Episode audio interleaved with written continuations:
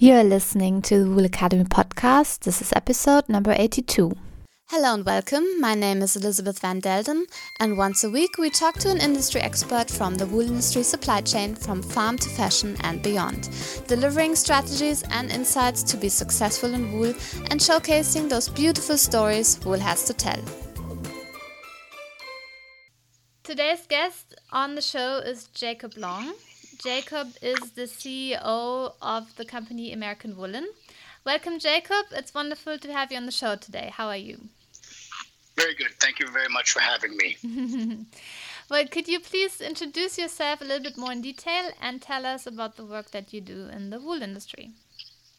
So, I am the CEO of American Woolen Company, which, although you probably don't know, 100 years ago, American Woolen was the largest wool company in the world with 62 wool mills and 41,000 employees. Things kind of went pear shaped in the 1950s. And uh, you probably know just from reading the history books, America at one time had over 300 wool mills, and those wool mills closed throughout the 20th century. And when we put together American Woolen back in 2014, our idea was to try to recreate what America once had in the sense of the craftsmanship, the technology, and more the engagement to create a luxury manufacturer and designer of worsted woolens for both apparel and footwear. Wow, those are impressive numbers. Um, and at the same time sad, but then very um, good that you jumped into it to change the situation. I think a lot of it was we really feel that there's a lot of macro trends that are supporting this whole push into the wool industry. Just speaking with our clients, we've understood that there are a lot of apparel manufacturers who are getting tired of polyester and they're receiving a lot of pushback from the final consumers. People are far more interested in sustainable fibers. So wool and cotton are back on customers' radar screens. And I think after a 40 year decline in the wool composition and apparel, we're actually seeing a nice uptick. And I believe that this is not just a blip, but it is really a trend. And I think you're now seeing that wool is not only used for tailored products, but also in footwear as well as athletic wear. So I think this is really happening to broaden wool's exposure across all apparel categories and the most interesting thing is that we count three major footwear manufacturers as current clients. And I think that's a complete change from maybe 15, 20 years ago, where most footwear manufacturers are only using leather and or synthetics. Yeah, no, that that's really interesting. Yeah, and tell me a little bit more about American Woolen as a company. What exactly do you do? What kind of products do you make? So American Woolen is a designer and manufacturer of both worsted and woolen fabrics.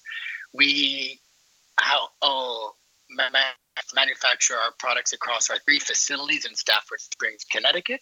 Stafford Springs is located about one hour due west of Boston, about two and a half hours north of New York City.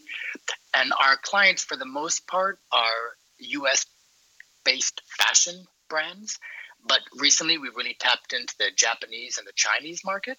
Our fabrics range anywhere from six and seven five, six point seven five ounces, so let's say 200 grams, all the way out to a 750 gram woolen product we make for the U.S. Navy. So we kind of really have a very broad product range. We do anything from a very lightweight plain weave to a very coarse fabric for pea coats. Um, I like to tell people that although we are manufacturers, we are first and foremost a fashion company. So we have a very intense focus not on trying to sell our capabilities as much as we're trying to sell our aesthetic. And I think that's one of the, the main tenets of American Woolen. The first tenet, of course, is trying to bring back this idea of a domestic supply chain for apparel and footwear in the United States. But the second thing for us is really trying to understand what is that American style aesthetic that's probably been missing from the global stage. The Europeans, as you know, have such a defined aesthetic, be it an Italian aesthetic, a German, English, and or French. I think for us in America, most people identify America with workwear, and our task at American Woolen is trying to bring that workwear market into the modern age.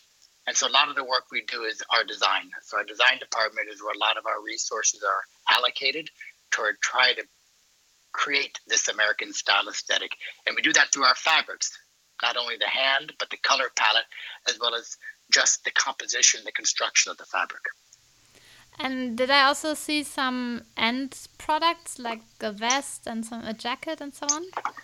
Correct. And so recently we've just decided to launch an exclusive line of outerwear and some sport coats. And a lot of that is not so much to tap into a revenue stream as much as it is to take wool and use it in more novel ways. And that's basically was the focus of the whole apparel launch was to understand how wool can substitute nylon and or polyester in certain outerwear. So that's pretty much why we were focused on outerwear at the outset. And another part of the this apparel project is to try to shape our aesthetic.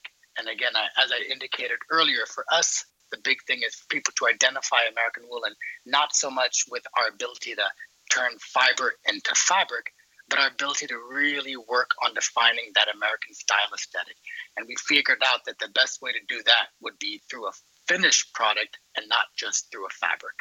So the apparel launch is more to sharpen our aesthetic and or try to communicate with our fabric clients how they can use wool in novel ways. We understood that the best way to do it was not to describe it, was to actually manufacture a finished product and demonstrate to our clients that there are tremendous possibilities for wool and not only outerwear but footwear and accessories for example bags so that's pretty much the whole idea of the the american woolen branded product launch okay got it and what exactly you mentioned earlier kind of the history of the american wool industry and but what is the history of the american woolen company as a history what is there behind? So, American Woolen Company was founded in 1899 in Lawrence, Massachusetts. And as I said earlier, it was the largest wool company in the world.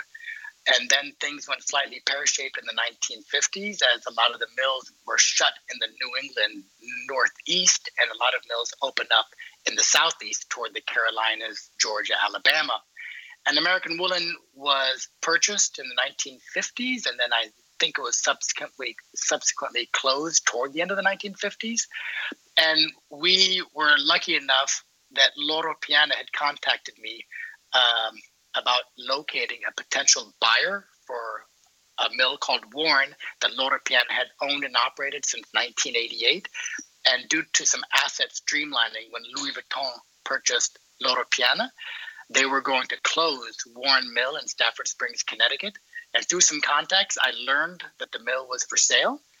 And so I reckoned that the best thing to do was to take a heritage brand like American Woolen with a glorious past and a very rich heritage, and then combine that with a pretty modern textile mill, which was Warren Company based in Stafford Springs, Connecticut. So, in effect, we backed a physical textile operation into a heritage trademark and became what I call the new American Woolen Company. So I will say before, Loro Piana, when they owned and operated this mill, after over 25 years, spent a considerable amount of money to not only expand, but to update the facility. So I like to tell people that we have clearly probably one of the most modern manufacturing bases for textiles in America. And how, what is your background that you, you know, had this uh, idea to bring American uh, to develop the new American woolen? So I guess I'm a serial entrepreneur. I spent 20 years as an investment banker in Europe for various European commercial banks in Paris, Frankfurt, Milan, and London. And toward 2011, 2012, I started looking into the textile industry as a potential investment opportunity. And just through contacts with Loro Piana, I learned of this mill in Stafford Springs, Connecticut. I was based in Milan, Italy at the time. And I like to tell people that after 20 years of working in and out of industrial manufacturing and banking through Europe, what I really learned about Europe was the attention to craft manufacturing. And not only craft manufacturing in large scale, but in small scale it really was interesting to notice how the Europeans treat ball bearings and turbocharger manu- housing manufacturing just as they treat soft consumer goods like textiles and foods and beverage. And so I like to tell people my 20 years in Europe really taught me to understand what could be done if manufacturing adopts a different approach. And I mean by that is I tell people try to put the effectiveness of your proposition in front of the efficiencies. We don't try to be the lowest cost manufacturer at American Woolen. We just try to be the best at what we can do for the American style aesthetic. And I really learned a lot of that in Europe, where the Europeans may not be the cheapest manufacturers of a given good, but they try to be the best. That's something that I think was lost on U.S. textile manufacturing. That is something, at least in the wool market, and that is something that we're trying to bring back. So again, very, very, very little experience in textiles. I think since 2012, 2013, when I bought the mill, but a lot of experience in craft manufacturing as a banker for European investment banks. Okay, so that's what you bring to the table. Thank you for sharing that. And what was the biggest challenge that you faced when you started um, taking, or when you took over the American Woolen Company? Or, I think there are two challenges. The, the first challenge, of course, was the the client base. A lot of it was trying to convince a U.S. client base that as Americans, we can, if anything, compete with the Italians on the same level. And that's probably one of the biggest challenges. A lot of our clients doubted our ability to do what we're doing. I remind you that the mill was owned and operated by Loro Piana for 25 years. So, in effect, they were buying a Loro Piana design fabric, just not made in Quarona, Italy, but made in Stafford Stafford Springs. At American Woolen, this idea of trying to convince our clients that there is a missing element with an American style aesthetic, it's still a work in progress. And we're trying to convince our clients will be a long term struggle. But we've been fortunate there have been certain clients who see what we're trying to do. And the interesting thing is, clients who've indicated their interest to have an American style aesthetic next to an Italian style aesthetic or a European style aesthetic next to an English style aesthetic. And that has been beneficial to us because it allows us to work within a capsule collection for a lot of our clients. The second hurdle, which is a significant hurdle, is you just can't find the expertise in the wool market in America that you probably could 20, 30, or 40 years ago.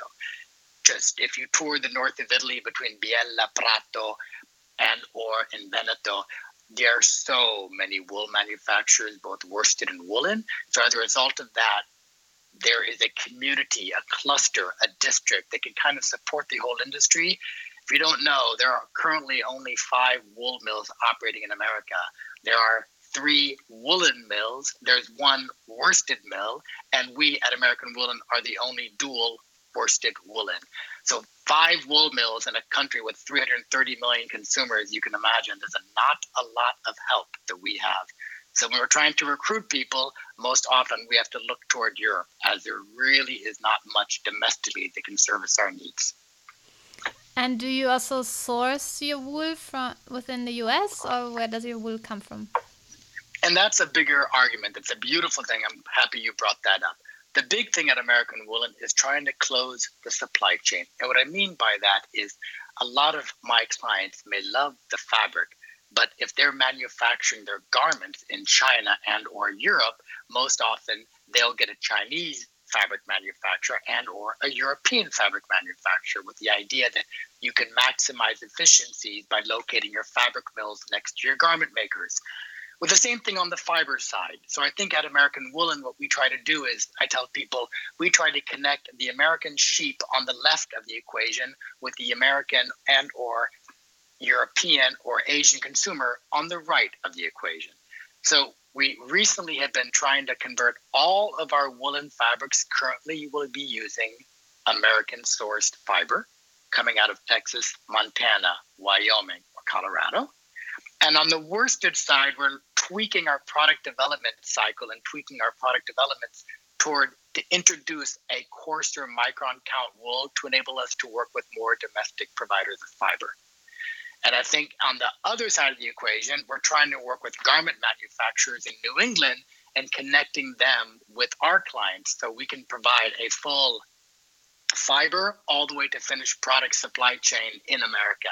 And so I tell people the struggle and what we're really trying to do at American Woolen is just connect buyers and sellers and connect consumers and manufacturers in the wool supply chain, be it the farmers up in Montana who own ranches with thousands of heads of sheep and or the garment manufacturer out in New England who basically can turn that fabric into a beautiful finished product. And do you feel that the current political climate is also right and that there's more of a mindset to make things within the US? I don't want to, it's not about the political argument. I always tell people it wasn't politics that caused America's wool market and the wool mills to close in the 1990s and 2000. I think it was a lack of imagination. So when I talk about politics, I'm not sure if I'm trying to compete on a luxury level as opposed to on a commodity level. So can politics help my organization? Well, clearly they can put tariffs on wool imports. It's going to help my product. But I try to stay away from politics and just focus on doing the best product we can with the most accurate and appropriate aesthetic and just try to stay clear of what the, I tell people stay clear of what the Europeans are doing and go in our own direction. Whether politics can help or not, clearly politics can have a hand in that, but I think at the end of the day, it's going to be the final consumer who's going to understand and is going to try to desire if he wants to buy a European slash Italian fabric, a Chinese fabric, a Turkish fabric, or an American woolen fabric. I think at the end of the day, it's that. Whether the politics can charm or woo or convince the consumer, I don't know. But I do know that our focus is on the final customer and the final client and not so much focus on politics. And that American aesthetics that you talk about, how would you describe it? How's it distinct a lot of it, the other one? Well, two ways. A lot of it is American fabrics, just by the nature of our climate, are heavier and coarser than European fabrics. I tell people I spent 20 years in and around Europe. My wife is Italian, and we my kids were born in Italy, and we lived in Italy for many years. And Italian summers are beastly hot, and Italian winters are mild in nature. Here in New England, and I would say pretty much all the North of America, we don't have four seasons. We have two. There's winter and there's summer.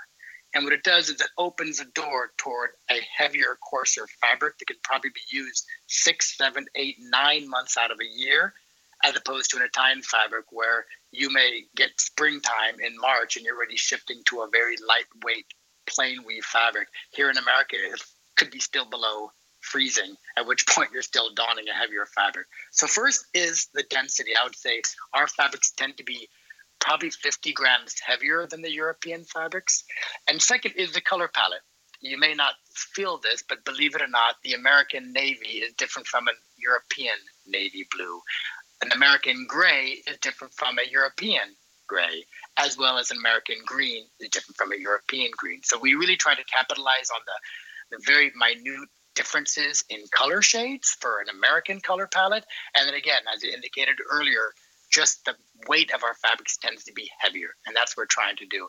And the third thing is we really focus a lot on outerwear, which is big in Europe, but far bigger in North America just by the nature of our climate.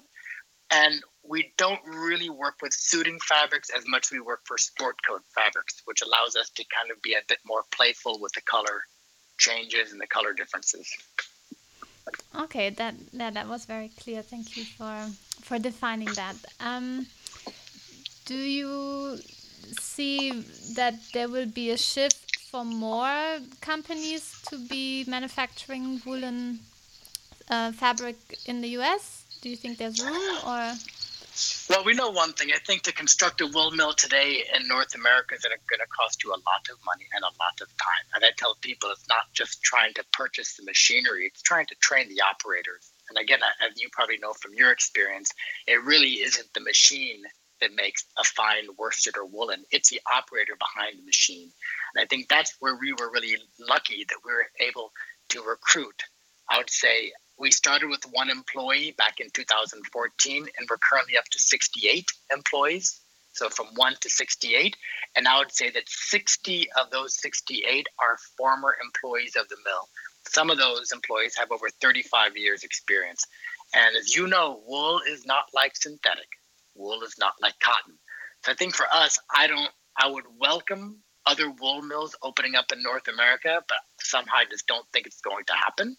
But I do feel that there is a really nice tailwind, i.e., a very nice positive momentum growing as I indicated earlier, where people are really looking at wool and sustainability. And more important, I think customers are now looking into garments and they want to know where the garment was made. And we've been very fortunate with this as mm, I would say 100% of our clients demand the American woolen label when they buy our fabric. And what it means is the American woolen label is important to our clients because it's important to their clients. So for us, we see a positive trend. We see more people looking at wool for athletic wear, for footwear. So that's going to push wool into larger apparel and footwear categories. But we also look that people will be looking for that American woolen label because if anything, they really like that idea of an American style aesthetic, something that we believe has been missing in the fashion market for the last 20, 30, 40 years can you define also is there a certain demographic of end consumer who's particularly interested in in like american made and also wool fabric nat- nature etc believe it or not and this is something that i was very surprised at it's the younger consumer far more than the older consumer who is our target market. I would say that our current client list our um, domestic clients are targeting a 20 to 40 year old male, not a 40 to 60 year old male. And that's not to exclude certain demographics, but what it indicates that younger consumers are more interested where a product is made and are maybe taking more pride in made in America than an older consumer.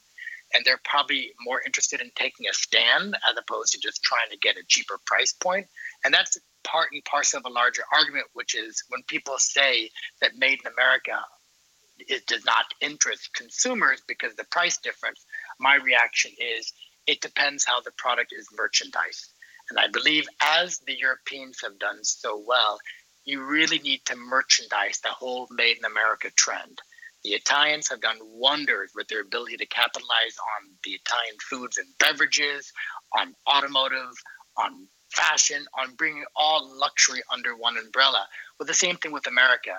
If you were to put a made in America product next to a made in Mexico, made in China product, and it costs two and a half times the price, probably not going to work. But if you're able to put a made in America product and bring everything around that that makes that made in America product that much special through the experience, through the touch points, merchandising it correctly, I think consumers will pay a higher price point and at least we do know that the younger consumers will pay a higher price point. It appears that the younger consumers, more than the older consumers, are spending more on their garments because they're looking more for quality. And it's not to say that fast fashion does not still exist, but if anything, we have these distinct markets going at two different speeds. One market is a fast fashion slash discount commodity market for apparel, and the other market is a higher end premium luxury market. And what we've seen is that whole middle market is slowly being eliminated. And so I think we've been fortunate that we have a younger clientele who are more interested in a premium priced product, if anything, because they know that it could last for seasons after season instead of something they buy in September only to put in the garbage in October and November. Yeah, for sure. And you're also transporting this message that you've been talking about during our discussion now also on so social media. Can you talk a little bit how you're using social media and maybe also which platforms work best for you? Um, social media for us is just a way to expand our client base. I would say that we don't, we probably could use social media better. I think what's important is social. I feel that social media is kind of, I guess I see the market going back toward physical retail. I may be the only person who says that. But I think the interesting thing about social media for us is you may show a fabric on Instagram and or Facebook, but most people may look at it and because of the pixel count, they don't know if it's duck canvas or cashmere vicuña. So I think for us as fabric makers, we need people to get into stores and to actually touch the product. Because as you know, once people are able to feel the product, a lot of people will pay a premium price. Where on Instagram and or social media, they may buy it, but they're going to only buy it because it's at a good, let's say, a very aggressive price point.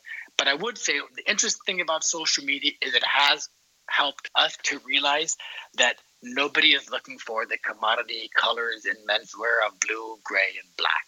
Because of social media, people like the pop People like the bright colors, the colors that make an impact. And I think that's all social media. And it's my clients who are telling me that when they put a red, yellow, fuchsia, gold sport coat on their social media, they get instant response as opposed to putting a drab commodity navy blazer.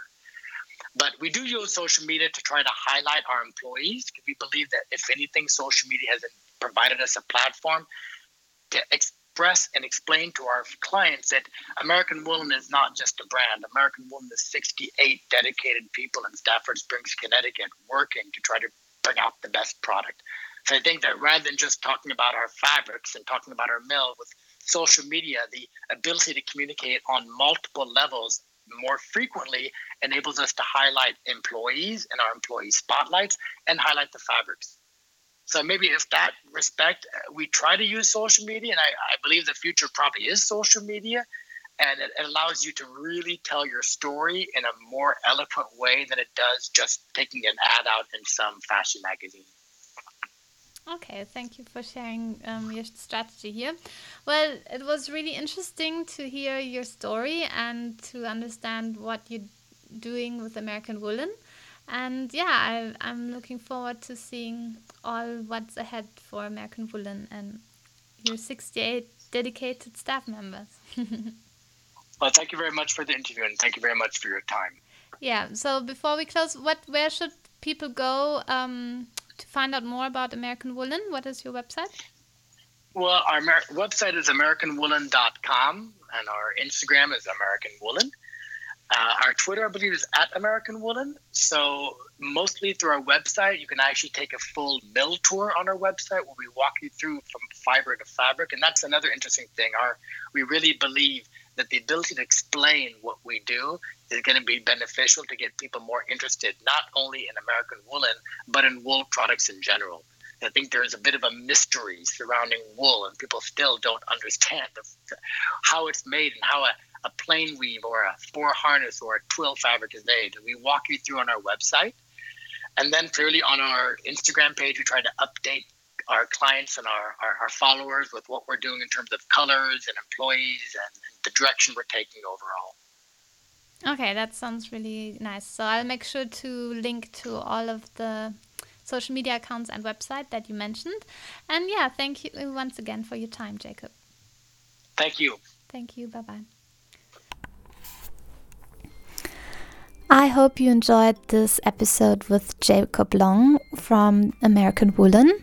If you want to find out more about Jacob as well as about American Woolen, then head on over to the show notes at elizabethvandelden.com forward slash 082. Once again, elizabethvandelden.com forward slash 082. Also, make sure you connect with me on Facebook, Twitter, LinkedIn, and Instagram so you can always stay informed and updated about what's happening on the Wool Academy podcast. I really appreciate you listening and talk to you again next week and bye for now.